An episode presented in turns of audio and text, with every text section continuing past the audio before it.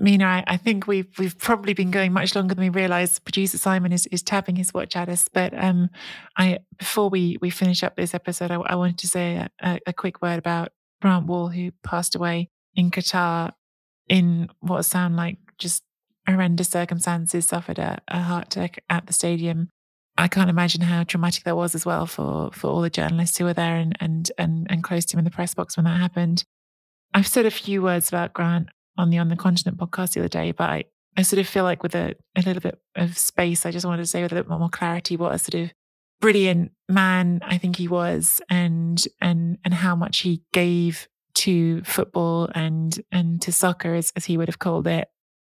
I think you come across certain people in your life and in your career who really are sort of all in, who are wholehearted in their sort of commitment to doing the things they think are the right things to do and that are the things that are going to uplift people and their community. And Grant loved football. He just, he lived for it.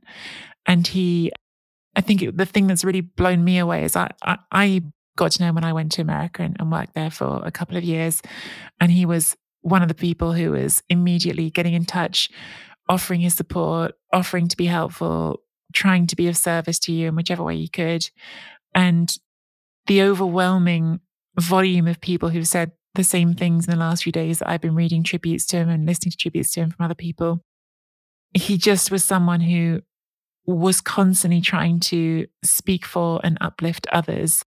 And I think even to the end in Qatar, what he was doing in his way, trying to represent and be a voice for LGBTQ plus people who weren't able to feel safe to travel there was so indicative of who he was as a person, speaking up for people when he didn't have to. Uh, Grant had a big platform, had a big following, could have just trucked along quietly and, and looked after himself. And he was never that person. He was always looking out for other people. And he's he's such a loss. He's such a loss to to football journalism and to soccer in America. And it's heartbreaking that he won't be able to be there when the World Cup goes back to North America in four years' time. So all my love to to Grant's family and and support to to them right now because they're the ones who will be struggling with this in the most sort of painful and immediate way. But I am um, I I'm just I yeah, I just want to say again what a wonderful man he is and and how much um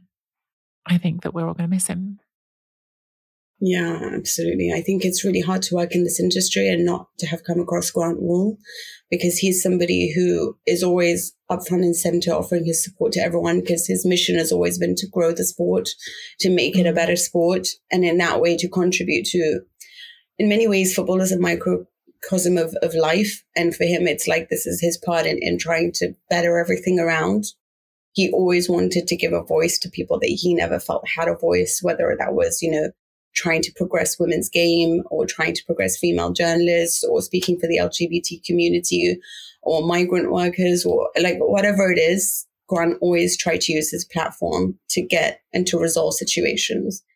For me, I, on a personal note, I guess when I started doing this job, I, I felt kind of a, a, little bit lost and I was in the middle of Warsaw. Um, in Poland for two, Euro 2012. That was the first time I had traveled for to, to cover a tournament.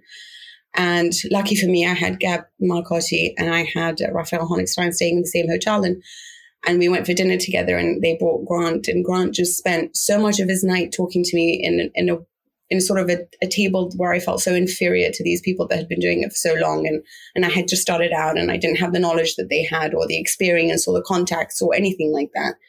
And he was someone who's like, look, whatever you need, just buzz me. Here's my phone number. Here's my email. Here's whatever you want. And spend all night like telling me what I what I can do to improve or what it is that I can, you know, how I if I, I had any questions and when I wanted to go to dinner next, or it was just all together. It was just you you felt so much part of your family, and and he had this journal, which he does for the World Cup and he did for the Euros at the time. And, and, he wrote about meeting whoever he meets as well. And it's just this way of making all these new people in the sport feel comfortable, feel like they can come to him. And his mission was to grow the sport. And he did a tremendous job in doing that, especially in America.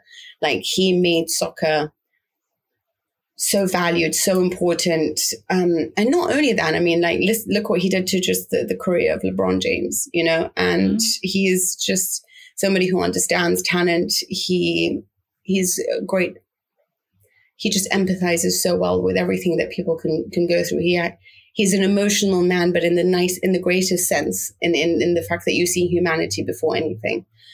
And yeah, it was, it was a shock. I mean, he spoke about it in his podcast that he wasn't feeling very well. Obviously, like you just think to yourself, life is so short and you never know when your time's up. And it's such a, it's a shame for, for football as a sport to lose that. And you've seen the outpouring of emotion from everyone across the globe with, with news of his passing, but none more so than, than his wife, obviously, and his family. So our thoughts and prayers are with them. What a, what a great man. And, uh, yeah, it's it's just a it's a great loss, and um, I'm sure we all feel it. Absolutely, and yeah, I love as well as anyone who's listening to this who whose life was impacted by Grant. I hope you're all getting through it as as well as you can. That's us for today.